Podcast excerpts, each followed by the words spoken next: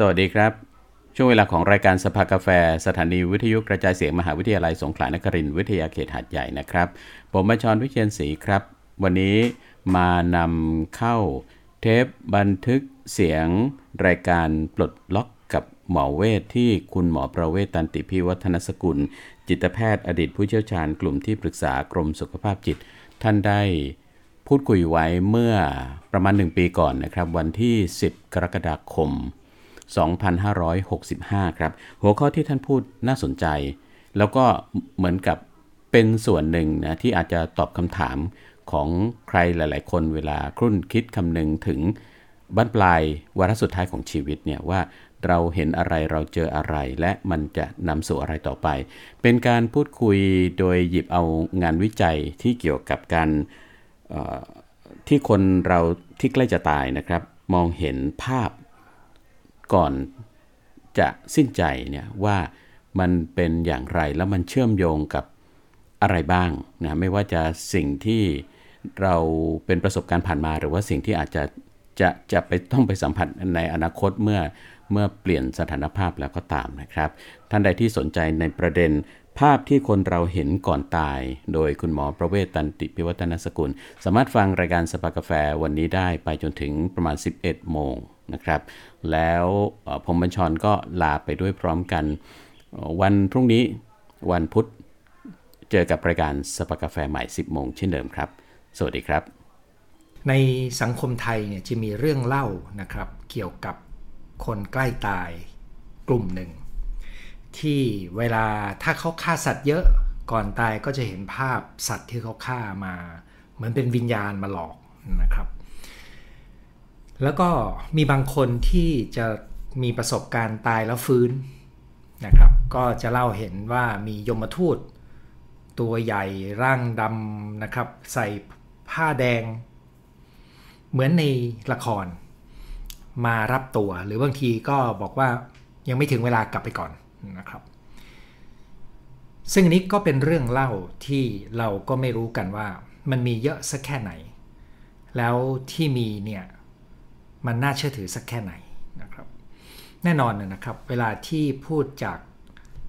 ปากของคนคนหนึ่งเราก็ไม่รู้ว่ามันเป็นจินตนาการเป็นความคิดไปเองไหมเรื่องนี้มีงานวิจัยในต่างประเทศครับแต่ว่าถ้าเป็นคนไทยที่ได้ยินเรื่องเล่าเหล่านี้นะครับแล้วก็มีอายุมากสักหน่อยหนึ่งก็มีแนวโน้มจะเชื่อเพราะว่ามันดูเหมือนเป็นสิ่งที่อยู่คู่กับสังคมไทยมานานแต่เราไม่รู้นะครับว่าตกลงมันจริงไม่จริงแล้วก็ดูเหมือนจะจำเพาะเฉพาะกับคนที่ทำบาปเช่นฆ่าปลาฆ่าสัตว์เป็นหลักนะครับส่วนงานวิจัยซีกโลกตะวันตกเนี่ยก็มีความท้าทายในเชิงของการพิสูจน์เหมือนกันว่าเอ๊ะมันจริงไม่จริงนะครับครั้งนี้ผมก็มีโอกาสได้หนังสือเล่มใหม่มาเล่มหนึ่งนะครับชื่อหนังสือว่า after ที่แปลว่าภายหลังหรือหลังหลังจากนั้นเนี่ยนะครับเขียนโดยคุณหมอบรูซนะครับบรูซเกรสันนะครับคุณหมอท่านนี้เนี่ยอยู่ในทีมเดียวกันกับคุณหมอเอียนซีเฟนสันที่เคยทำเรื่องการเก็บข้อมูลเด็กและระลึกชาตินะครับแต่คุณหมอบรูซเนี่ยซึ่งเป็นจิตแพทย์เหมือนกันนะครับเขาทำวิจัยในเรื่องของประสบการณ์ใกล้ตายเนี่ยนะครับภาษาอังกฤษจะใช้ตัวย่อว่า เอ็น ดี อี หรือ Near Death Experience นะครับการศึกษาเรื่อง เอ็น ดี อี เนี่ยก็มีอยู่มากพอสมควรนะครับแล้วก็ในความเข้าใจของผมนะครับมากกว่าการศึกษาแนวของคุณหมอเอียนซีเฟนสันที่เขาศึกษากรณีระลึกชาติเพราะว่าเรื่องของการศึกษาประสบการณ์ใกล้ตายเนี่ยมันเจอได้ในทุกโรงพยาบาลหมอที่สนใจก็สามารถเก็บข้อมูลได้ก็ทำให้เกิดมีรายงานการวิจัยออกมาพอสมควรเพียงแต่คุณหมอบรูซเกรสันเนี่ยถือว่าเป็นผู้บุกเบิกในเรื่องนี้คนหนึ่งแล้วก็อยู่ในทีมที่มหาวิทยาลัยเวอร์จิเนียนะครับเขาก็มีหน่วยวิจัยเรื่องนี้โดยตรงแต่งานวิจัยแบบนี้มันจะไม่ใช่งานวิจัยในกระแสหลักของวงการจิตเวชนะครับเพราะว่ามันงานวิจัยหลักจะเป็นเรื่องยาเรื่องโรคเรื่องสมองเนี่ยนะครับแต่งานแบบนี้ถือเป็นความพิเศษอย่างหนึ่งที่เป็นที่น่าสนใจสำหรับคนไทยนะครับ ในสัปดาห์ที่ผ่านมาหลังจากที่ผมซื้อเล่มนี้มาได้เนี่ยนะครับก็เริ่มอ่านได้ประมาณสักเกือบครึ่งเล่มนะครับเนื่องจากอ่านอยู่หลายเล่มพร้อมกันนะครับมีเนื้อหาอยู่หลายส่วนครับที่น่าจะมาคุยกันได้แต่ในวันนี้อยากจะมาโฟกัสเป็นพิเศษในเรื่องของภาพที่เราเห็นก่อนตายว่าในงานวิจัยเนี่ยเขามีข้อมูลอะไรบ้างนะครับในหนังสือเล่มนี้นะครับที่ชื่อว่า After โดยคุณหมอบรูซเนี่ยก็เริ่มต้นจากการเล่าประสบการณ์ของคุณหมอบรูซเองว่าสมัยที่เขาฝึกหัดเป็นจิตแพทย์ใหม่ๆเนี่ยในคืนวันหนึ่งขณะที่เขาทานอาหารอยู่นะครับก็มีเสียงเพจเจอร์สมัยนั้นยังไม่มีโทรศัพท์มือถือนะครับก็ส่งเข้าเครื่องสื่อสารเล็กๆที่สมัยเมื่อสักสามสิบปีก่อนที่ผมจบใหม่ๆจะมีมีอุปกรณ์แบบนี้นะครับมีมีการเรียกตัวเขาจากแผนกห้อง ไอ ซี ยู ว่ามีหญิงสาวที่กินยาฆ่าตัวตายตอนนี้ก็เรียกว่าโคม่าอยู่แต่ว่าการรักษานี่ทำให้เขานิ่งได้แล้วนะครับก็เขาก็รีบกินแล้วก็ไปดูอาหารก็เลอะเนคไทเขาก็ใส่เสื้อสีขาวปิดไว้ไม่ให้ดูเห็นนะครับเขาไปถึงเขาก็ไปคุยกับเพื่อนร่วมห้องของผู้หญิงคนนี้ที่เป็นคนโทรแจ้งหน่วยฉุกเฉินรถพยาบาลฉุกเฉินมารับมาที่โรงพยาบาลก็ไปคุยเสร็จแล้วก็กลับมาดูคนไข้ซึ่งก็ยังไม่รู้ตัวอยู่แต่ระบบร่างกายถือว่าได้ว่าโรงพยาบาลได้รักษาให้มันนิ่งพอที่จะรอฟื้นตัวละรุ่งขึ้นครับคุณหมอก็ไปเยี่ยมคนไข้คนไข้ก็จำหมอได้แล้วก็คนไข้รู้ด้วยว่าเมื่อวานนี้คุณหมอใส่เสื้อที่มีอาหารเลอะอยู่ตรงเนคไทแถมรู้ด้วยว่าคุณหมอไปคุยกับเพื่อนเขาอยู่อีกห้องหนึ่งรู้ด้วยว่าคุยอะไรบ้างรู้คำพูดโต้ตอบกันเขาก็เอะใจเอ๊ะมันเรื่องอะไรกันเป็นไปได้ยังไงเนี่ยนะครับก็ความที่เป็นนักวิทยาศาสตร์นะครับเขาก็ไม่ได้เชื่อทันทีแต่ก็ไม่ได้ทิ้งว่ามันเป็นไปไม่ได้นะครับหลังจากนั้นก็ยังเจอเหตุการณ์ประเภทนี้อีกสักพักหนึ่งจนกระทั่งเขามีโอกาสได้มาเริ่มทำวิจัยจากการที่มีเพื่อนร่วมงานที่ศึกษาเรื่องนี้เหมือนกันนะครับในวันนี้เนี่ยความที่หนังสือเล่มนี้มีหลายมุมผมก็จะหยิบเอาเฉพาะสิ่งที่ในวงการที่ศึกษาผู้ที่มีประสบการณ์ใกล้ตายเนี่ยเขาจะเรียกว่าเป็นการได้ทบทวนชีวิตนะครับภาษาอังกฤษใช้คำว่า life review ธรรมดาเลยเนี่ยนะครับคือหนึ่งในประสบการณ์ของคนที่มีประสบการณ์ใกล้ตายเนี่ยนะครับก็คือมีภาพของเหตุการณ์ในชีวิตไหลเข้ามานะครับเป็นฉากฉากฉากฉากฉากอย่างรวดเร็วนะครับซึ่งวันนี้เราจะมาคุยกันในปรากฏการณ์นี้นะครับอันนี้เขาเอาข้อมูลมาจากไหนเนี่ยนะครับเขาก็มีแหล่งข้อมูลอยู่เยอะนะครับตั้งแต่ศึกษาในผู้ป่วยที่มาโรงพยาบาลนะครับมาด้วยเรื่องโรคหัวใจทั้งที่มาแล้วหัวใจหยุดเต้นนะครับกับหัวใจวายแต่ว่าไม่ถึงกับหยุดเต้นนะครับคนไข้ที่ต้องผ่าตัดเปลี่ยนตัวช่วยกระตุ้นหัวใจนะครับซึ่งจะต้องมีช่วงเวลาที่หมอจะทำให้หัวใจหยุดเต้นชั่วคราวเพื่อทดสอบว่าไอ้ตัวกระตุ้นหัวใจนี่มันทำงานไหมมาในคนอุบัติเหตุนะครับในกรณีคนฆ่าตัวตายแล้วก็ไม่ตายหรือผ่าตัดทำคลอดแล้วเกิดภาวะแทรกซ้อนที่มีสภาวะเหมือนกับเกือบตายหรือหัวใจหยุดเต้นไปแล้วหรือเกือบจะแย่แล้วคนเหล่านี้ก็กลายเป็นแหล่งข้อมูลชั้นดีให้เขาเก็บข้อมูลมาได้เรื่อยๆนะครับในหนึ่งในประสบการณ์ที่ผมเปิดเป็นประเด็นหลักของวันนี้ก็คือภาพที่คนเราเห็นก่อนตายนะครับคือมีปรากฏการณ์อย่างหนึ่งที่ผู้ป่วยนะครับรวมถึงคนที่มีประสบการณ์ชีวิตที่ส่งข้อมูลมาให้คุณหมอบรูซคนนี้เนี่ยนะครับได้เล่าให้ฟังถึงประสบการณ์ที่ช่วงที่เขาไม่รู้ตัวไปหรือช่วงที่เขากำลังใกล้ตายแต่ไม่ตายเนี่ยเขาเห็นภาพหลายอย่างที่เกี่ยวข้องกับชีวิตของเขานะครับซึ่งในความทรงจำของมนุษย์เนี่ยปกติแล้วเนื่องจากสมองของเราจะใช้เนื้อที่มากกว่าครึ่งหนึ่งในการจัดการข้อมูลเรื่องภาพนะครับนั้นความทรงจำชิ้นใหญ่ก็จะอยู่ในข้อมูลภาพนะครับแต่แน่นอนมันก็มีเสียงได้ด้วยมีกลิ่นมีรสมีสัมผัสนะครับได้ด้วยเช่นกันนะครับ ในในภาพที่ฉายเนี่ยคนที่มีประสบการณ์ที่มีภาพฉายให้เขาเห็นเนี่ยเขาจะเล่าให้ฟังเหมือนกับว่ามันเป็นฉากที่เหมือนการฉายสไลด์นะครับแต่ว่าไปเร็วภาพทุกภาพแจ่มชัดมากแล้วก็มีการเรียงหลายแบบนะครับแบบที่เจอบ่อยก็คือเรียงจากเด็กโตมาจนเป็นถึงตอนนี้อีกแบบนึงคือเรียงถอยหลังจากตอนนี้ย้อนไปเป็นเด็กนะครับแล้วก็มีบางทีก็มีฉากเฉพาะบางฉากก็มีนะครับแต่ความพิเศษของประสบการณ์เหล่านี้ก็คือเวลาที่คนไข้หรือคนที่เล่าให้ฟังเนี่ยเห็นภาพเหล่านี้เนี่ยนะครับเขามองในลักษณะที่ไม่ได้มองจากลูกตาของเขาในเหตุการณ์คือในความทรงจำของมนุษย์เนี่ยสมมติว่าคุณไปเที่ยวทะเลเนี่ยนะครับอันนี้ไม่ได้อยู่ในหนังสือนะครับสมมติว่าคุณไปเที่ยวทะเลแล้วคุณดูพระอาทิตย์ตกดินเวลาที่คุณนึกถึงภาพความทรงจำนั้นเนี่ยคุณจะจำได้ถึงภาพที่คุณเห็นจริงจากตัวเองในตอนนั้นซึ่งแปลว่าคุณจะไม่เห็นตัวเองคุณจะมองออกไปแล้วก็เห็นทะเลนะครับอย่างมากคุณก็เห็นมือตัวเองเหมือนอย่างตอนนี้ผมจะไม่เห็นตัวเองนะครับยกเว้นผมดูที่จอคอมพิวเตอร์เพราะว่าผมมองออกจากลูกตาผมดังนั้นความทรงจำก็จะมีบันทึกในแบบนี้เป็นส่วนใหญ่เราเรียกว่าเป็นความทรงจำแบบบุคคลที่หนึ่งนะครับแต่ในฉากเหตุการณ์ของตัวการทบทวนชีวิตเนี่ย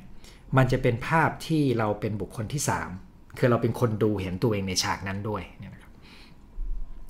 ซึ่งถามว่ามีความทรงจำลักษณะที่เป็นบุคคลที่สามไหมก็มีเหมือนกันนะครับและในบางกรณีงานของผมก็เป็นการเปลี่ยน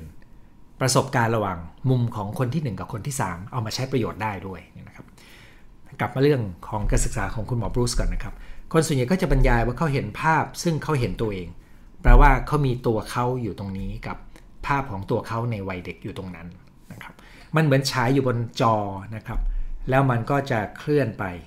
หลายเรื่องก็จะเป็นความทรงจำที่ลืมไปแล้วนะครับเป็นความทรงจำที่ถอยมาดูแล้วก็เป็นความทรงจำที่พอเขาดูแล้วเขารู้สึกได้ถึงความถูกต้องหรือความผิดในการกระทำของตัวเขาว่าเออครั้งนั้นเขาไม่น่าทำอย่างนั้นนะครับคือมีความรู้สึกถูกผิดในขณะดูได้แล้วก็ในกระบวนการทบทวนเรื่องราวเนี่ยมันก็เลยทำให้เขาเห็นถึงประสบการณ์ชีวิตที่ดำเนินต่อเนื่องมาของตัวเองนะครับมีบางรายนะครับความทรงจำนี้ถอยกลับไปเป็นเด็กในระดับที่ปกติเราจะจำไม่ได้เช่นปกติแล้วความทรงจำจะเริ่มมีประมาณเด็กสามขวบขึ้นมาเนี่ยจะง่ายนะครับแต่มีอยู่คนหนึ่งเขาจำได้ถึงความทรงจำตอนที่เขายังเป็นเด็กที่ต้องนั่งบนโต๊ะที่เป็นคอกที่เก้าอี้สูงๆนะครับแล้วก็มีถาดอาหารวางอยู่ให้เขาฝึกกินตามภาษาเด็กฝรั่งแล้วเขาก็จำได้ว่าเขาใช้อาหารแล้วก็โยนไปที่พื้นจำได้ว่าเล่นกับอาหารจนเลอะจำได้ว่าแม่สอนยังไงนะครับอันนี้ก็เป็นลักษณะเฉพาะของความทรงจำเวลาที่คนเรามีประสบการณ์แบบนั้นนะครับในบางกรณีก็จะเป็นการที่เขาเข้าใจอารมณ์ความรู้สึกของคนที่อยู่ในความทรงจำคู่กรณีหรือคนอื่นนะครับซึ่งปกติสิ่งนี้จะไม่อยู่ในความทรงจำอีกเหมือนกันนะครับเช่นมีผู้ชายคนหนึ่งนะครับอยู่ในเหตุการณ์ที่ถอยกลับไปในช่วงวัยเด็กจากถ้าผมจำไม่ผิดดูมันจะหลังผ่าตัดนะครับหลังผ่าตัดก็มีสภาวะที่เขาอยู่ในภาวะแทรกซ้อนที่มีปัญหาการหายใจนะครับและในช่วงนั้นก็เกิดเป็นภาพขึ้นมาในภาพนั้นเนี่ยเขานึกถึงตอนเด็กแปดขวบนะครับในเด็กแปดขวบคนนั้นเนี่ยมีญาติที่เขารักและสนิทคือคุณป้าได้บอกเขาว่าคุณป้าพยายามทำอะไรอย่างหนึ่งด้วยการไม่ไม่ตัดต้นไม้บริเวณนี้เพื่อทดลองเพื่อปลูกอะไรอยู่แล้ววันหนึ่งพ่อก็มาบอกให้ตัดตัดทำความสะอาดหน้าบ้านนะครับซึ่งมันรวมพื้นที่ที่ป้าบอกเขาไปด้วยด้วยความคึกขนองเขาก็ทำตามพ่อบอกโดยอยากจะรู้เหมือนกันว่าป้าจะว่าไงนะครับแต่ในความจำของเขาคือป้าไม่พูดอะไรเรื่องนั้นแค่เงียบไปอยู่นานนะครับแต่ในความทรงจำตอนที่เขาเห็นในภาพนะครับในในเหตุการณ์ที่อยู่ในประสบการณ์ที่กำลังอยู่ในภาวะใกล้ตายนี่นะครับเขารู้สึกเหมือนเขาเข้าใจอารมณ์ความรู้สึกของคุณป้าเขาจากข้างในใจของป้าเลยเขาบอกเหมือนตัวเข้าไปอยู่ในร่างของป้านะครับแล้วก็เข้าใจสิ่งที่ป้าคิดในระดับที่เขารู้ว่าตอนนั้นป้าคิดอะไรบ้างเป็นความคิดที่วิ่งอยู่เลย แล้วก็เข้าใจความรู้สึกของป้าในตอนนั้นด้วยว่าป้าไม่อยากเชื่อว่าหลานจะทำหลานลืมหรือไงไม่เป็นไปไม่ได้หลานไม่ใช่คนขี้ลืมเรื่องนี้ก็สำคัญได้เตือนแล้วนะครับเอ๊ะถ้าเราหยิบเรื่องนี้ไปหลานจะรู้สึกไม่ดีรู้สึกผิดเราอย่าพูดเลยแล้วป้าก็รู้สึกเสียใจแต่ไม่พูดกับหลานแปลว่าฉากความทรงจำนี้ที่เขาระลึกได้เนี่ยกลายเป็นเขาเข้าใจความรู้สึกนึกคิดของคู่กรณีของเขาซึ่งนี้จะไม่อยู่ในความทรงจำปกติใช่ไหมครับเพราะความทรงจำปกติเราจะไม่ไปเข้าใจคนอื่นแล้วก็จดจดจำได้นะครับการมองแบบนี้จึงเป็นการมองที่มีความกว้างของมิติการมองนะครับกว้างในแง่ที่ว่าเราเห็นภาพที่ต่อเนื่องยาวนานหลายๆปีกว้างในแง่ที่ว่าเราเห็นจากมุมของบุคคลที่สามที่ดูตัวเองเพราะนิสัยมนุษย์จะมองจากมุมของตัวเองอันนี้เวลาเรามองจากมุมตัวเองบางทีเราก็จะมีเหตุผลอธิบายสนับสนุนความรู้สึกของตัวเองแต่พอเราถอยมาดูเป็นบุคคลที่สามนั่งดูเนี่ยมันเกิดข้อคิดที่เป็นกลางมากขึ้นและที่สำคัญก็คือเราเกิดความเข้าใจอารมณ์ความรู้สึกของคู่กรณีด้วยเหมือนอย่างกรณีเรื่องป้าและบางกรณีก็ถอยกลับไปเป็นเด็กที่ไม่น่าจะจำได้นะครับมีหลายความทรงจำที่ผู้ที่อยู่ในประสบการณ์นี้เนี่ยจะบอกว่ามันเป็นความทรงจำที่ก็ลืมไปแล้วนะครับแต่ความทรงจำที่ลืมไปแล้วนี้เนี่ยสำหรับคนทำงานที่เกี่ยวข้องกับความนึกคิดเช่นผมจะไม่ได้รู้สึกว่ามันเป็นเรื่องน่าประหลาดใจมากนักมันเป็นไปได้ที่เราจะลืมเพราะว่ามันไม่ได้ใช้นะครับเราไม่ได้ดึงมันมามันก็นานออกไปแล้วนะครับแต่มันมีคุณสมบัติหลายอย่างของภาพที่มันฉายให้เราเห็นนะครับที่จริงยังมีภาพอื่นด้วยนะครับแต่ว่านั่นจะอยู่ในช่วงที่ผมจะเล่าถึงประสบการณ์ในการลอยออกจากตัวหรือประสบการณ์อื่นที่อยู่ในกลุ่มที่ใกล้ตายซึ่งตั้งใจว่าอาจจะมาพูดต่างหากอีกสักครั้งหนึ่งนะครับแต่มีสิ่งที่น่ารู้ต่อมาก็คือให้ประสบการณ์ที่เราเห็นภาพชีวิตตัวเองเป็นฉากๆๆเนี่ยนะครับมันมีมากสักแค่ไหนในคนทั่วไปนะครับคือตอนแรกเนี่ยคุณหมอบรูซเขาก็เก็บข้อมูลจากอาสาสมัครคือเขาประกาศใครรู้ก็ส่งข้อมูลมาให้เขากลุ่มนี้คือเป็นคนวิ่งหาเขาผ่านการประชาสัมพันธ์ของเขานะครับแล้วก็กลุ่มถัดมาคือเข้าไปดูที่ผู้ป่วยในโรงพยาบาลเลยไปถามเลยว่าคนที่หัวใจหยุดเต้นทุกคนเขาจะไปถามแล้วเขาก็เจอว่าอ๋อในจำนวนคนหัวใจหยุดเต้นเนี่ยมีประมาณ สิบเปอร์เซ็นต์ ที่จะมีประสบการณ์เหมือนเป็น เอ็น ดี อี นะครับที่เรียกว่าเป็นประสบการณ์ใกล้ตายแต่เมื่อรวมข้อมูลทั้งหมดเนี่ยมีสักกี่คนที่เห็นภาพชีวิตตัวเองนะครับเขาเล่าว่าประมาณหนึ่งในสี่นะครับหนึ่งในสี่ของผู้ที่มีประสบการณ์พิเศษแต่ประสบการณ์พิเศษนี้ถ้าเป็นในคนที่หัวใจหยุดเต้นมีประมาณ สิบเปอร์เซ็นต์ ดังนั้นมันก็ประมาณ สองจุดห้าเปอร์เซ็นต์ ถ้าคิดง่ายๆตามตัวเลขนี้นะครับแต่มันไม่มีข้อมูลนะครับว่าในประชาชนทั่วไปสักกี่เปอร์เซ็นต์โดยรวมแล้วก็คือมีพอสมควรเพราะว่าอย่างที่ผมบอกครับผู้ป่วยที่หัวใจหยุดเต้นเนี่ยนะครับจะมี สิบเปอร์เซ็นต์ ที่มีประสบการณ์ของการเกิดปรากฏการณ์หลายอย่างเช่นลอยออกจากร่างเห็นอุโมงค์เอ่อเห็นภาพชีวิตนะครับได้ยินเสียงหมอพยาบาลคุยกันเห็นตัวเองนอนอยู่บนเตียงลอยอยู่นี่นะครับหรือไม่ก็เห็นภาพฉากชีวิตเนี่ยมีประมาณ สิบเปอร์เซ็นต์ ของคนที่หัวใจหยุดเต้นที่มีอาการเหล่านี้ซึ่งถ้าไม่ถามเขาไม่บอกแล้วเขาก็ไม่แน่ใจว่าคนอื่นที่ไม่บอกเนี่ยส่วนหนึ่งเป็นเพราะว่าไม่กล้าบอกไหมนะครับน่าจะในจำนวนประมาณนี้นี่นะครับค่อยมีหนึ่งในสี่ที่มีประสบการณ์เห็นภาพเนี่ยนะครับเมื่อกี้ผมก็เลยคำนวณเล่นๆว่าอ๋องั้นก็ประมาณ สองจุดห้าเปอร์เซ็นต์ นะครับในในภาพเหล่านี้อย่างที่บอกนะครับภาพมันแจ่มชัดมากแล้วหลังจากเกิดเหตุการณ์แล้วเนี่ยคนส่วนใหญ่ก็จะมีทัศนคติต่อชีวิตที่เปลี่ยนไปคือเขาจะเริ่มมองชีวิตในมุมที่เข้าใจคนอื่นมากขึ้นถอยออกมาเห็นตัวเองมากขึ้นรู้สึกถูกผิดมากขึ้นแล้วก็เห็นความสำคัญของชีวิตแล้วคนจำนวนหนึ่งเริ่มเชื่อเรื่องของชีวิตหลังความตายมากขึ้นซึ่งก็ทำให้เขาจัดลำดับความสำคัญในชีวิตใหม่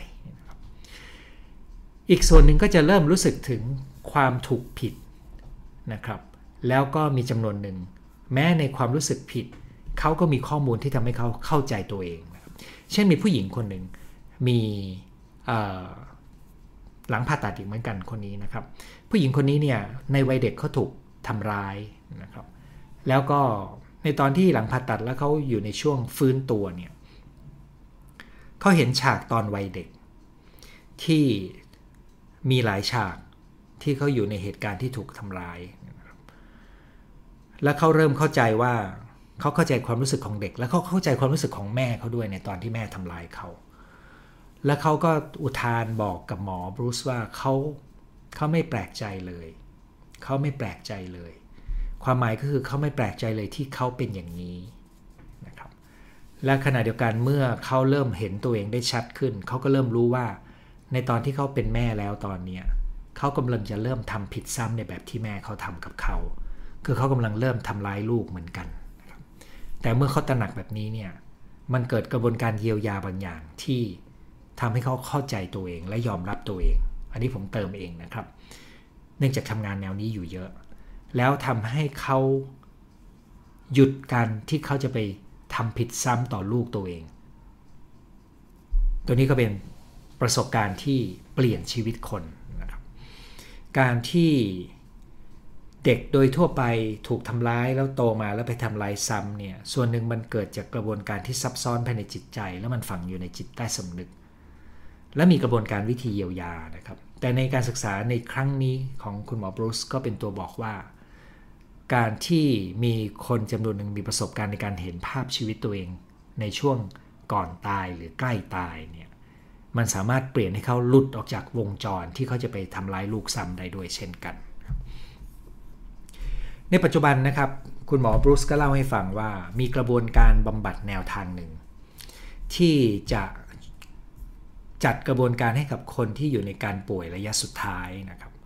ซึ่งในการป่วยนี้เนี่ยเนื่องจากรู้แล้วว่าใกล้ตายเนี่ยนะครับก็จะมีกระบวนการปรึกษานะครับโดยทั่วไปในโรงพยาบาลขนาดใหญ่ก็จะปรึกษาจิตแพทย์นะครับแต่ต้องบอกนะครับว่าถ้างานเยอะขนาดโรงพยาบาลรัฐบาลเนี่ยเป็นเรื่องยากมากที่จิตแพทย์จะดูได้ละเอียดและคุยได้ลึกนะครับอาจจะแค่ประเมินอาการแล้วก็ใช้ยาช่วยบรรเทาให้ได้เพราะผมฟังคนที่ทำงานในระบบที่มีอยู่ตอนนี้ก็ทำงานหนักมากนะครับกลับมาเรื่องนี้ก็คือว่าปัจจุบันก็มีบริการแบบหนึ่งนะครับซึ่งเป็นบริการทางจิตเวชแต่อาจจะหาได้ยากในเมืองไทยหน่อยนึงนะครับคือในคนที่ใกล้เสียชีวิตเนี่ยจะมีบริการที่เกิดการทบทวนชีวิตอย่างเป็นระบบเป็นระบบยังไงนะครับก็คือมีการทบทวนเหตุการณ์สำคัญในชีวิตแล้วก็จะช่วยให้คนที่กำลังใกล้ตายคือเป็นการป่วยระยะสุดท้ายเนี่ยได้จัดการกับความรู้สึกสูญเสียบางอย่างซึ่งยังคั่งค้างอยู่ในใจได้จัดการกับความรู้สึกขัดแย้งที่ยังไม่ได้คลี่คลายได้จัดการกับความรู้สึกผิดในสิ่งที่ตัวเองได้กระทำไปความรู้สึกล้มเหลวความรู้สึกสำเร็จหรือความหมายของชีวิตก็เป็นเหมือนกับเป็นการทบทวนชีวิตนะครับซึ่งแน่นอนว่าเวลาทบทวนชีวิตเนี่ยมันย่อมต้องพยายามฝึกมองในมุมที่กว้างออกไปนะครับคล้ายๆกับที่เราได้ข้อคิดจากกรณีของเอ่อคนที่มีประสบการณ์ใกล้ตายเนี่ยนะครับทำไปทำไมทำก็เพื่อให้ไม่มีสิ่งค้างใจอยู่ในจิตใจของคนคนนั้นหรือเหลือให้น้อยที่สุดเพื่อที่ว่าเมื่อถึงเวลาที่เขาจะต้องจากไปเนี่ยเขาจะจากไปด้วยความสงบภายในใจเนี่ยนะครับ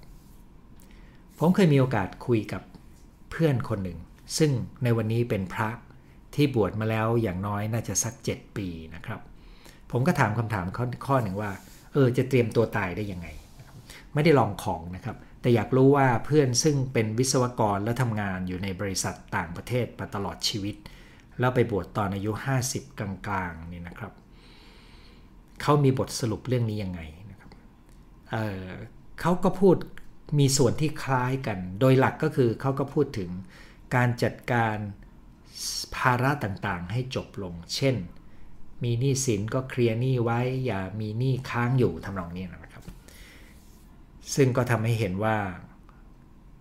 ในมุมมองของคนบวชเป็นพระก็ตระหนักแล้วก็เห็นความสำคัญของการพยายามอย่าให้มีสิ่งค้างใจนะครับแต่นี้ก็เป็นข้อคิดอันหนึ่งที่เราสามารถเนื่องจากทุกคนจะต้องเผชิญความตายนะครับเราก็สามารถที่จะใช้ประโยชน์จากประสบการณ์ที่มีภาพใกล้ตายก่อนตายมาฉายให้เราเห็นเนี่ยกับกระบวนการบำบัดที่มีสกุลบำบัดที่เน้นการดูแลคนใกล้ตายเพื่อเขาจะได้ตายไปอย่างจากไปอย่างสงบเนี่ยนะครับใน ในคนที่ผ่านประสบการณ์แบบนี้ทั้งหมดเนี่ยนะครับเขาพบว่าประสบการณ์นี้ทำให้ชีวิตเขาเปลี่ยนไปจากเดิมนอกจากจะได้ทบทวนชีวิตแล้วก็ยังค้นพบความหมายแล้วก็มีวิถีชีวิตที่เปลี่ยนไปนะครับเขาได้เข้าใจผลกระทบของการกระทำของตัวเองที่มีต่อคนอื่นเขาได้ทำให้คนอื่นเจ็บปวดยังไงนะครับและในหนังสือเล่มที่ผมอ้างอิงถึงนะครับคุณหมอบรูซก็ยังเล่าถึงบันทึกของ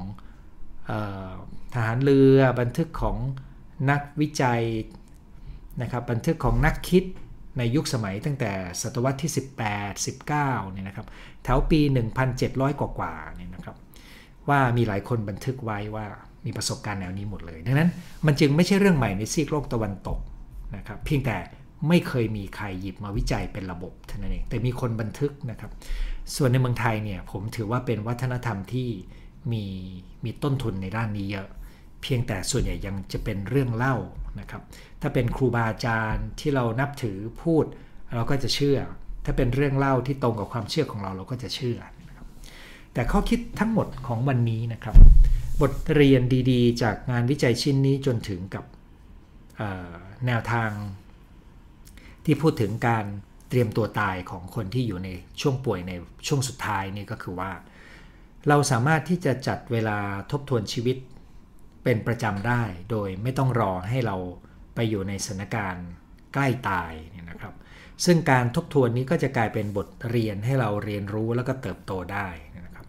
แต่ในการทบทวนนี้เนี่ยถ้าจะทำให้เป็นระบบนะครับเราอาจจะต้องนึกถึงจุดเปลี่ยนสำคัญสำคัญของชีวิตเราเราอาจจะนึกถึงมุมมองของคู่กรณีของเราคือไม่ใช่คิดแต่มุมของเราอย่างเดียวเพราะปกติคนเรามักจะมองจากมุมของตัวเองดังนั้นเวลาทบทวนพยายามฝึกมองจากคู่กรณีด้วยนะครับถ้ารู้สึกว่ามันมีความขัดแย้งมีความรู้สึกบางอย่างก็ลองดูว่าเราจะเคลียร์มันให้เข้าใจได้ยังไงซึ่งหนึ่งในนั้นก็อาจจะรวมถึงการไปปรับความเข้าใจกล่าวคำขอโทษกล่าวคำขอบคุณหรือไปขอขมาอโหสิกรรมนะครับซึ่งตรงนี้ก็จะทำให้เราไม่มีสิ่งข้างคางใจจิตใจก็จะได้มีความสงบสุขได้จะทำแบบนี้บ่อยแค่ไหนก็แล้วแต่ว่าคุณจะเลือกจัดเวลาของชีวิตยังไงนะครับทั้งหมดนี้ก็ทำให้ดีเพราะว่าถ้าบังเอิญมีเหตุที่เราต้องจากไปแบบไม่ทันตั้งตัวเนี่ย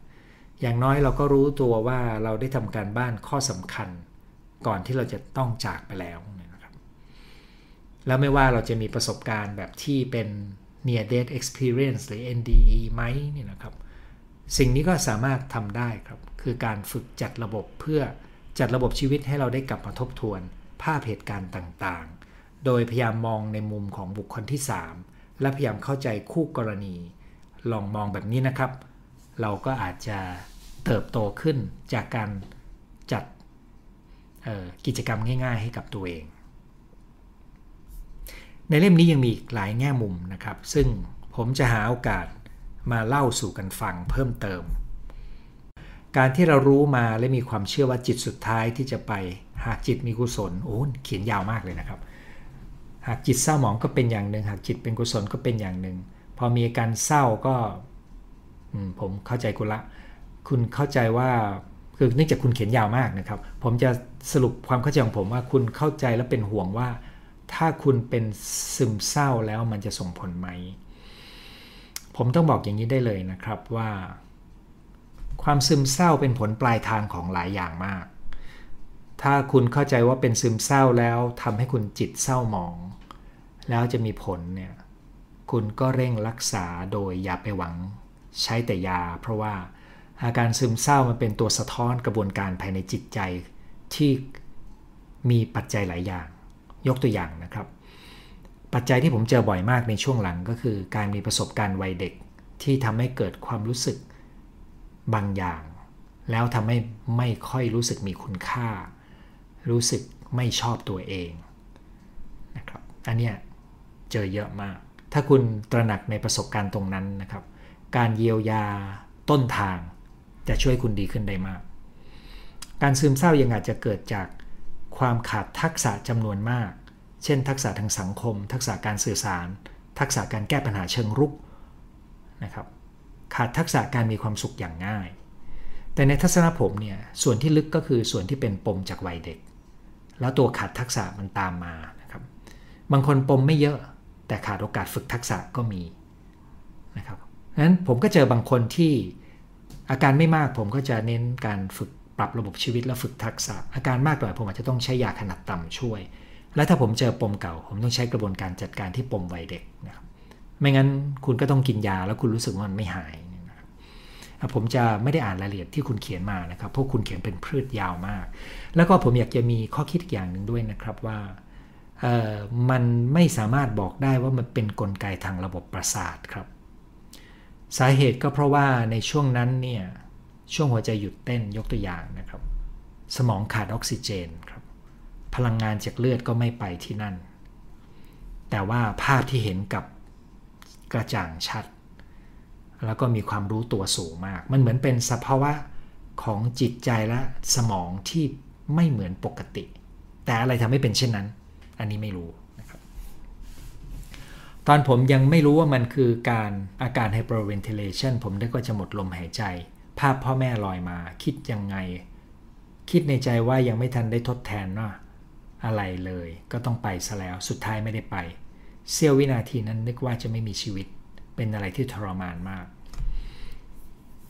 ครับถ้าเช่นนั้นคุณอาจจะอยู่ภายใต้ความเครียดบางอย่างที่คุณไม่รู้ตัวในตอน hyperventilation นะครับขอให้จัดการที่ความกังวลและความเครียดให้ดีส่วนการที่คุณดูรู้สึกจะตายแล้วคุณนึกถึงพ่อแม่เนี่ยอันนี้ไม่ใช่ภาพที่ผมเล่าถึงกรณีคนใกล้ตายหรือกำลังจะตายนะครับเพราะว่านั่นเป็นความกังวลใจที่เรากำลังคิดว่าเราจะตายและเกิดขึ้นได้เป็นปกตินะครับจริงๆทุกอันที่เล่ามาก็เป็นปกตินะครับภาพที่เห็นก่อนตายกับภาพความฝันมีความเหมือนหรือต่างกันถ้าจะสรุปจากเมื่อกี้นี้นะครับภาพที่เห็นก่อนตายหรือในสภาวะที่หัวใจหยุดเต้นหรือว่าหลังผ่าตัดที่มีภาวะแทรกซ้อนแล้วหรือแม้แต่ในระหว่างผ่าตัดแล้วอยู่ๆตัวมันใจมันหลุดออกจากร่างจิตมันหลุดออกมาเนี่ยนะครับเอ่อมันจะมีภาพที่แตกต่างกันตามคุณสมบัติที่ผมพูดไปแล้วแต่ในความฝันเนี่ยส่วนใหญ่แล้วมันจะเป็นการกระโดดแต่มันจะมีอารมณ์บางอย่างของมุมของเราเนี่ยนะครับมันมีอารมณ์ที่ค้างมาจากตอนกลางวันไปโผล่ในความฝันใช้คำนี้ดีกว่านะครับรอฟังยี่สิบนอที่ไทยก็คือสิบหกนอที่อิตาลีนะครับเคยได้ยินมาว่าผู้ที่ใกล้จะเสียชีวิตมักเห็นภาพบรรพบุรุษที่เสียชีวิตไปแล้วมาหามาเรียกเป็นเรื่องเล่ารอฟังว่ามีงานวิจัยว่ายังไงถ้าถ้าพูดถึงบรรพบรรพบุรุษหรือคนรู้จักเนี่ยมันจะมีบทที่ว่าด้วยเรื่องนี้เหมือนกันครับคือเขาจะไปเขาจะเดินทางไปในดินแดนที่มีสิ่งแวดล้อมที่พิเศษแล้วก็ในกรณีที่เขากลับมาเนี่ยจะมีคนที่เขารู้จักมาบอกว่ายังไม่ถึงเวลากลับไปก่อนได้แล้วก็บางครั้งก็ฝากบอกด้วยเช่นฝากบอกว่าคนนั้นให้ระวังจะเป็นอะไรคนนี้ป่วยเป็นอะไรนะครับซึ่งรายละเอียดก้อนเนี่ยผมจะหาเวลามาเล่าอีกครั้งหนึ่งนะครับทำไมไม่เล่าพร้อมวันนี้ก็เพราะว่าเนื้อหามันจะเยอะเกินนะครับช่วงที่ป่วยนึกถึงความดีที่เราได้ทำและฟังบทสวดมนต์ขับรถแล้วเฉียดจะเกิดอุบัติเหตุในหัวคิดถึงพ่อแม่ทำไมก่อนเสียชีวิตมักจะเห็นหรือเอ่ยถึงคนที่เสียชีวิตไปแล้วคะคือบางอย่างมันเป็นห่วงนะครับแต่เวลาที่เป็นห่วงเนี่ยมันเป็นความห่วงแบบที่เราพอรู้ตัวแต่สิ่งที่เราบรรยายที่เป็นตัว near death experience เนี่ยมันเป็นคุณภาพที่แตกต่างกันกับความเป็นห่วงที่เราคิดถึงคนโน้นคนนี้นะครับเราฟังจากบาร์เซโลนารอฟังครั้งโน้นไลฟ์เรื่องการวิจัยเรื่องลึกชาติฟังและชอบมากเด็กๆ เ, เคยจมน้ำภาพในหัวหรืออารมณ์ขณะนั้นคือกลัวพ่อจับได้ว่าไปเล่นน้ำกับเพื่อนกลัวโดนดุอยากทราบว่าถ้าอารมณ์ขณะนั้นกับลืมนึกถึงว่าตัวเองจะตายเราควรฝึกวางจิตวางใจแบบไหนผมได้ยินบ่อยเลยนะครับว่าเด็กๆที่ไปแอบเล่นแล้วมีเหตุเนี่ยเวลามีเหตุเนี่ยแวบนั้นจะกลัวถูกถูกทำโทษนะครับแต่ว่ามันจะเป็นจังหวะที่เราเริ่มเริ่มพ้นจากช่วงที่วิกฤตตอนที่เราเริ่มพ้นไปแล้วมากกว่านะครับที่เราจะเริ่มกลัวพระบอกให้ลืมอดีตที่ไม่ดีจดจำแต่เรื่องดีๆจะไม่ทำเรื่องไม่ดีภาพจำอดีตจะผุดมาไหมตอบยากจัง คือถ้าพูดเรื่องความทรงจำผมจะมีข้อมูลความรู้อีกชุดหนึ่งแต่ความทรงจำที่พูดถึงการทำงานของสมองเนี่ยจะไม่เหมือนกับสิ่งที่ผมเล่าในวันนี้นะครับอย่างเมื่อกี้ที่ผมพูดไปว่าเวลาที่เราพูดถึงความทรงจำเรามักจะจำเป็นบุคคลที่หนึ่งโดยเฉพาะความทรงจำที่มีความเข้มข้นของอารมณ์เรานึกทีไรเราอารมณ์ขึ้นตามนั้นเสียใจตามนั้นโกรธตามนั้นเพราะว่าเวลาเรานึกเราอยู่ในภาพของบุคคลที่หนึ่งแล้วเราก็เห็นแต่ตัวเองนะครับหมายถึงมองจากมุมของตัวเองแต่ในตัวอย่างของที่เล่ามาในหนังสือเนี่ยคนที่เข้าไปศึกษาเนี่ยจะเป็นการมองจากบุคคลที่สามแล้วก็เข้าใจความรู้สึกของคนอื่นได้ลึกมากๆขณะที่รู้ว่าคนอื่นคิดอะไรอยู่ในใจซึ่งเป็นสภาวะที่ไม่มีอยู่ในความทรงจำปกตินะครับเอาละครับตอนนี้จะมาดูคำถามที่ออกมาส่งมาสดในวันนี้นะครับขอบคุณสำหรับคำทักทายนะครับฝันเห็นผู้ชายใส่ชุดขาวนุ่งขาวห่มขาวบ่อยมากบางทีฝันว่าตัวเองตายด้วยวิธีต่างๆบ่อยมากเช่นกันฝันแบบมันเหมือนจริงมากคุณหมอถ้าวันไหนไม่ได้ฟังไลฟ์สดก็ดูคลิปย้อนหลังทุกคลิปเลยครับฟังซ้ำๆบ่อยๆหลายครั้งในคลิปเดียวขอบคุณครับวันนี้รอเลยค่ะบางคนทำกรรมด้านร้ายเพราะไม่เชื่อบุญบาปคิดว่าตายไปก็ตายแค่นั้นทำให้ยากในการแนะนำคือความเชื่อเรื่องการเวียนว่ายตายเกิดเนี่ยมีมากในสังคมไทยมากกว่าตะวันตกนะครับแต่ว่าถ้าคุณจะคุยกับคนรุ่นใหม่เนี่ยคุณใช้ความเชื่อคุยไม่ได้นะครับมันต้องเอาสิ่งที่เป็นวิจัยซีกโลกตะวันตกมาคุยจะง่ายขึ้นผมเคยเล่างานวิจัยนี้ให้กับลูกเหมือนกันนะครับแนวนี้เพราะว่าผมจะเวลาผมจะคุยกับลูกเนี่ยผมจะไม่หยิบเอาความเชื่อตัวเองมาบอกอาจจะบอกได้ว่าเราเราเชื่อว่ายังไงแต่เราไม่ได้คิดว่าเขาจะต้องเชื่อตามเรานะครับซึ่งเขาก็อยากรู้ว่าเราอะไรทำให้เราเชื่ออันนี้ก็เป็นโอกาสที่เราจะได้เล่าประสบการณ์นะครับแต่คนที่ไม่เชื่อก็ไม่เชื่อครับหัวข้อวันนี้น่าสนใจชอบจากสปป.ลาวยินดีต้อนรับนะครับชอบหัวข้อนี้วันนี้เหนื่อยมากยิ้มก่อนจากโลกนี้ไปอย่างสวยคิดถึงแต่สิ่งดีๆก่อนเดินทางไกลปัญหาคืองี้ครับปัญหาคือในเวลานั้นคุณจะควบคุมสภาวะทางจิตใจของคุณไม่ได้เพราะคุณเชื่อว่าคุณสามารถควบคุมให้คิดสิ่งดีๆได้ให้ระวังไว้ละกันเพราะว่าในเวลาที่เรามีความไม่สบายในเวลาที่การหายใจติดขัดในเวลาที่คุณมีอาการเจ็บป่วยอยู่เนี่ยหรือมีความกลัวเนี่ยมันยากมากที่เราจะคิดถึงสิ่งดีๆยกเว้นเราฝึกฝนเป็นประจำแล้วเราเคลียร์สิ่งที่อยู่ในใจออกนะครับน่าสนใจมากเขาได้ศึกษาผู้มีประสบการณ์เฉียดตายที่มีข้อจำกัดด้านการมองเห็นไหมในเล่มนี้ผมยังหาไม่เจอนะครับแต่ว่ามันขึ้นอยู่กับว่าคนที่มองไม่เห็นนั้นมองไม่เห็นตอนไหนแล้วก็มองไม่เห็นแค่ไหนด้วยนะครับแต่ไม่มีอยู่ในงานวิจัยชุดนี้นะครับสมัยทำงานใน ไอ ซี ยู เคยเจอผู้ป่วยชวนคุยและเล่าเรื่องเหมือน complete her life ให้ฟังขอบพระคุณในความเมตตาที่มอบสิ่งดีๆขอให้บุญรักษานะครับช่วงเวรบ่ายเช้าวันต่อมาผู้ป่วยจากไปอย่างสงบอ๋อหมายถึงคนที่เล่าเรื่องราวเกี่ยวกับชีวิตของเธอนะครับเนื่องจากเธอนี้ทำงานอยู่ ไอ ซี ยู นะครับจะจองคิวจิตแพทย์โรงพยาบาลรัฐต้องรอคิว หกถึงแปด เดือนถึงจะได้พบหมอขนาดนั้นเลยเหรอครับผมไม่รู้มาก่อนนะครับเพราะผมเข้าใจว่าส่วนใหญ่เขาเขาต้องพยายามดูแลแต่ใช่นะครับคิวของเอ่อจิตแพทย์โรงพยาบาลเอกชนถ้าเป็นจิตแพทย์เด็กก็อาจจะครึ่งปีเหมือนกันถ้าเป็นจิตแพทย์ผู้ใหญ่ถ้ามีชื่อเป็นที่รู้จักก็หลายเดือนนะครับเคยลองเคยลอยเห็นตัวเองแสดงว่าใกล้ตายหรือเปล่าผมไม่รู้ครับอยากให้มีโอกาสทบทวนชีวิตก่อนตายมากกว่าครับคุณหมอถ้าได้ทำแบบนั้นอาจช่วยลดความตึงเครียดในจิตใจลงได้นั่นเป็นสิ่งที่ผมอยากจะแนะนำเลยครับว่ามันสามารถทำได้ครับรวมถึงการเข้าหลักสูตรเรื่องของการเตรียมตัวตายก็ได้นะครับผมผมคิดว่ามันมีพื้นที่ที่ทำให้เราได้มองชีวิตในมุมที่กว้างแล้วก็ไกลขึ้น เวลาที่เราคิดถึงเรื่องนี้นะครับมรณานุสติฝึกจนช่วยเราอยู่กับปัจจุบันและไม่กลัวตาย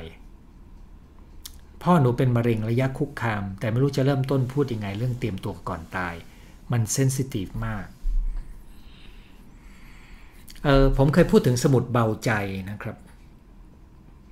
ผมแนะนำว่าให้คุณไปดาวน์โหลดมาก่อนแล้วก็ดูด้วยตัวเองแล้วเลือกบางประเด็นที่จะลองคุยกับเขาดูนะครับแล้วก็ผมตั้งใจว่าจะหยิบเอาสมุดเบาใจมาพูดลงรายละเอียดสักครั้งหนึ่งอยู่เหมือนกันนะครับมีจริงหรือเปล่าข้าเวียนว่ายตายเกิดตายแล้วอยากเกิดใหม่เพราะยังคิดว่ามีอะไรค้างคาอยู่แปลว่าไม่ปลงไม่ว่างเอ่อตรงนี้มันต้องแล้วแต่ว่าคุณเชื่อหลักฐานที่ผมเคยพูดเรื่องงานวิจัยห้าสิบปีนั้นไหมนะครับขอฟังเรื่องสมุดเบาใจสมุดเบาใจรอฟังคนที่ฝึกสมาธิวันละห้านาทีก่อนนอนช่วยจิตสงบก่อนตายได้ไหมผมเชื่อว่าได้ฝึกก็ดีกว่าไม่ได้ฝึกนะครับส่วนห้านาทีพอไหมอันนี้คุณต้องต้องดูอีกทีหนึ่งผมเพิ่งสั่งซื้อสมุดเบาใจมาครับว่าจะเขียนของตัวเองแต่ก็สั่งมาเผื่อพ่อแม่ถ้าผมเอาไปให้ท่านก็กลัวว่าท่านจะหาว่าผมไปแช่งหรือเปล่าคุณหมอมีเทคนิคการพูดไหมคือคุณต้องรู้จักพ่อแม่ของคุณหน่อยหนึ่งว่าเขามีทัศนคติยังไงกับเรื่องของความตายนะครับยกตัวอย่างนะครับคุณพ่อผมซึ่งเป็นคนจีนซึ่งทำงานตั้งแต่เด็กและมีการศึกษาน้อยเนี่ยแต่เขาเขาเป็นคนที่ไม่ค่อยอยู่ในวัฒนธรรมที่ต้องทำตามกันเช่นเขาก็พูดว่าถ้าเขาตายไปเขาให้เผาเล่ากระดูกไปโปรยไม่ต้องทำหลุมฝังศพแบบคนจีนในแบบนั่งเดิมนะครับถ้าลองพ่อเราพูดประเด็นแบบนี้นะครับแสดงว่าเราเปิดประเด็นเรื่องการจัดการศพสิ่งข้างใจการเตรียมตัวตายได้หรือคุณพ่อคุณแม่คุณมีมุมมองแบบนี้บ้างไหมแต่ผมมีคุณป้าอีกคนหนึ่งแค่พูดเรื่องความตายของตัวผมเองเขาจะมาตีนะครับตีด้วยความเอ็นดูว่าเขาไม่อยากให้พูดกลัวเป็นลางเคยมีประสบการณ์เกือบตายในฝันความรู้สึกไม่อยากตายไม่พร้อมตายชัดเจนมากมันเป็นสัญญาณเตือนอะไรหรือเปล่าครับความกลัวตายแบบนี้ถือว่าปกติไหมส่วนตัวคิดว่าเป็นฝันที่ดีถ้าคุณตระหนักว่าคุณกลัวตายแล้วเลยอยากจะฝึกให้เตรียมพร้อมนั่นถือว่าเป็นฝันที่ดีครับอยากฝึกเยียวยาความรู้สึกผิดโจทย์นี่เป็นโจทย์ลึกนะครับเป็นโจทย์ลึกพอสมควรจำจำไม่ได้เคยพูดในไลฟ์มาบ้างไหมนะครับท่านถัดไปนะครับเคยป่วยหนักเหมือนจะตายรู้ตัวว่าเกิดอะไรขึ้นกับตัวเองตั้งสติตลอดเวลาบอกตัวเองว่าชีวิตที่ผ่านมาทำดีที่สุดแล้วตายตอนนี้ไม่เป็นไรอยู่ต่อได้ก็ดีนะครับไม่ใจไม่อิ่มไม่เต็มปอดอ๋อผมเข้าใจว่าคุณต้องบอกหายใจไม่อิ่มไม่เต็มปอดแน่เลยเอ็กซเรย์ปกติเคยประสบอุบัติเหตุลูกชายที่กอดไว้ในอกกระเด็นออกนอกรถเสียชีวิตผ่านมาสองปีแล้วเวลานอนหลับจะฝันซ้ำๆบ่อยๆว่าวิ่งตามหาลูกลูกหายไปเสียใจด้วยนะครับผมไม่แน่ใจว่าคุณได้จัดการกับความรู้สึกสูญเสียได้มากพอไหมนะครับผมมีคุณแม่ที่ลูกเสียชีวิตแต่ลูกคนนั้นเนี่ยอายุประมาณสักเกือบยี่สิบแล้วนะครับเขาใช้เวลานานมากแม้จะผ่านไปสามปีเขาก็ยังรู้สึกว่าลูกยังอยู่ในบ้านนั้นเพียงแต่ความเข้มข้นแล้วก็การดำเนินชีวิตที่เป็นปกติของเขามันความเข้มข้นของความรู้สึกว่าลูกมีอยู่มันจางลงชีวิตเขาเขาสามารถดำเนินตามแบบที่ควรจะเป็นได้มากขึ้นทำไมบางคนบอกว่าเคยเห็นคนตายแต่คนอื่นไม่เห็นเขาเป็นอะไรไหมอันนี้แหละครับคือสิ่งที่เราไม่รู้แต่เหมือนเหมือนมีบางคนมีความมีความสามารถพิเศษในการเห็นข้อนี้ผมไม่มีข้อมูลทางวิทยาศาสตร์มาบอกครับนอกจากบอกได้แต่ว่าเคยเจอคนที่ผมไว้ใจและเขารับรู้สิ่งเหล่านี้เชื่อเรื่องการเวียนว่ายตายเกิดนึกถึงความตายเป็นอารมณ์เมื่อนึกได้ก็พยายามทำขอบคุณชอบทุกชอบทุกไลฟ์ของคุณหมอนะครับเคยจมน้ำช่วงเด็กได้ยินเสียงทุกคนที่อยู่รอบๆรู้สึกเหมือนนั่งเปลแล้วหมุนเปลี่ยนสีไปเรื่อยๆหมุนแบบสโลว์เหมือนกันนะครับความเห็นผิดสองประการคือความเห็นว่ามีการสืบต่อกับความเห็นว่าขาดศูนย์สามารถอธิบายเรื่องนี้ได้หรือไม่ผมไม่มีความสามารถในการอธิบายเชื่อมต่อครับมีความรับผิดชอบมากมายเหมือนชีวิตยาวไกลทำให้ดีที่สุดแต่ก็ต้องเตรียมตัวตาย จริงเลยครับคือเราก็อยากจะทำให้ดี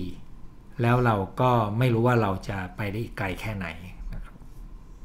Peaceful Date ที่คุณหญิงสะกดมาให้ใช้ ดี อี เอ ที เอช นะครับ Death ตัวนั้นก่อนพ่อสามีเสียทั้งเราและลูกสะดุ้งพร้อมกันตอนนอน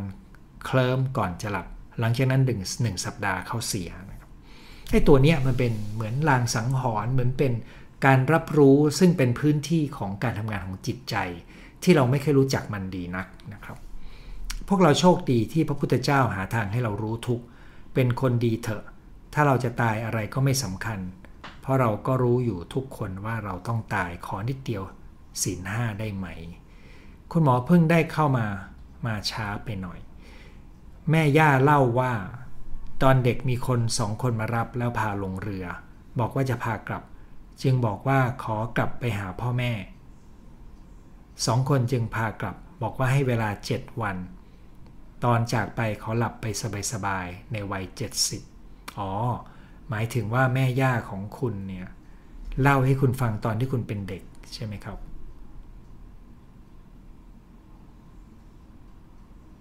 อ๋อคุณกำลังบอกว่าแม่ย่าตอนเด็กเป็นอย่างนั้นแล้วก็อยู่จนถึงเจ็ดสิบนะครับลองฟังหลักกรรมและการเวียนว่ายตายเกิดของอาจารย์วสินทร์นะครับอายุยี่สิบเคยวัดความดันที่โรงพยาบาลหัวใจเต้นหนึ่งร้อยแปดสิบเฉพาะอยู่โรงพยาบาลกลัวเครื่องวัดความดันก็ให้ไปวัดตอนคุณอยู่บ้านถ้ามีเครื่องวัดของตัวเองก็จะดีแล้วก็เอาเครื่องวัดของตัวเองที่วัดที่บ้านไปเทียบกับโรงพยาบาลนะครับจะได้รู้ว่าเครื่องวัดของเรามาตรฐานพอคุณก็จะได้รู้ว่าเพราะความตื่นเต้นหัวใจก็เลยเต้นเร็วนะครับคุณหมอเราควรจัดการสิ่งค้างใจตั้งแต่คุณพ่อคุณแม่ยังไม่เสียหรอคะแต่ตอนนี้เราเพิ่งรู้จักพาร์ทเองเพียงพอในการทำแล้วเหรอเออคุณกำลังถามเนื้อหาที่มีอยู่ในหลักสูตรปมค้างใจนะครับขอไปตอบในกลุ่มที่อยู่เฉพาะเนื่องจากว่าถ้าตอบตรงนี้อธิบายยากเยอะเยอะยาวเลยเนี่ยนะครับคุณปู่ก่อนเสียฝันว่ามีญาติที่ตายมาชวนไปเที่ยวครั้งแรกครั้งที่สองฝันเห็นญาติชวนไปอยู่ด้วยสองครั้งแรกไม่ไปครั้งที่สามคุณอยู่ปู่ยอมไปในฝันแล้วก็เสียชีวิตในครั้งที่สามอธิบายได้อย่างไรคือลางสังหรณ์หรือภาพเห็นก่อนตายผมไม่ได้คิดว่าเป็นภาพแบบที่เขาวิจัยนะครับผมคิดว่ามันเป็นอีกปรากฏการณ์หนึ่งเตรียมตัวทุกวันหลังผ่าตัดเห็นแม่ที่ตายแล้วมาเรียกนะครับผมเข้าใจว่าเรียกแต่คุณยังไม่ได้ไปนะครับก็เลยมาคุยกันได้ในวันนี้เอาละครับนั่นคือการคุยกันในเรื่องของภาพที่คนเราอาจจะเห็นในช่วงเวลาที่ใกล้ตายก่อนตายซึ่งบางครั้งอาจจะไม่ใช่สภาวะใกล้ตายอย่างเดียวอาจจะหมายถึงการผ่าตัดการฟื้นตัวหลังผ่าตัดแล้วมันมีสภาวะบางอย่างที่ทำให้การรับรู้ในการเห็นภาพเป็นเหตุการณ์ต่างๆในชีวิตผุดเข้ามาในใจโดยมีลักษณะที่แตกต่างจากความทรงจำปกติและแตกต่างจากความฝันด้วยนะครับมันเป็นข้อคิดที่ช่วยให้เราเกิดความอยากรู้ในการทำงานของจิตใจและในงานวิจัยในชุดเหล่านี้ก็ทำให้เราตั้งคำถามเกี่ยวกับจุดมุ่งหมายสำคัญของชีวิตเราคืออะไรนะครับไม่ว่าคุณจะเชื่อคำสอนทางศาสนาที่คุณนับถืออยู่หรือไม่เชื่อก็ตามแต่กระบวนการทางวิทยาศาสตร์ก็ทำให้เราเกิดคำถามเกี่ยวกับชีวิตได้และคำถามพวกนี้ก็ทำให้เราอาจจะอยากจะรู้ว่าคำสอนของศาสดาที่เรานับถือสอนไว้ว่าอย่างไงแต่ถึงที่สุด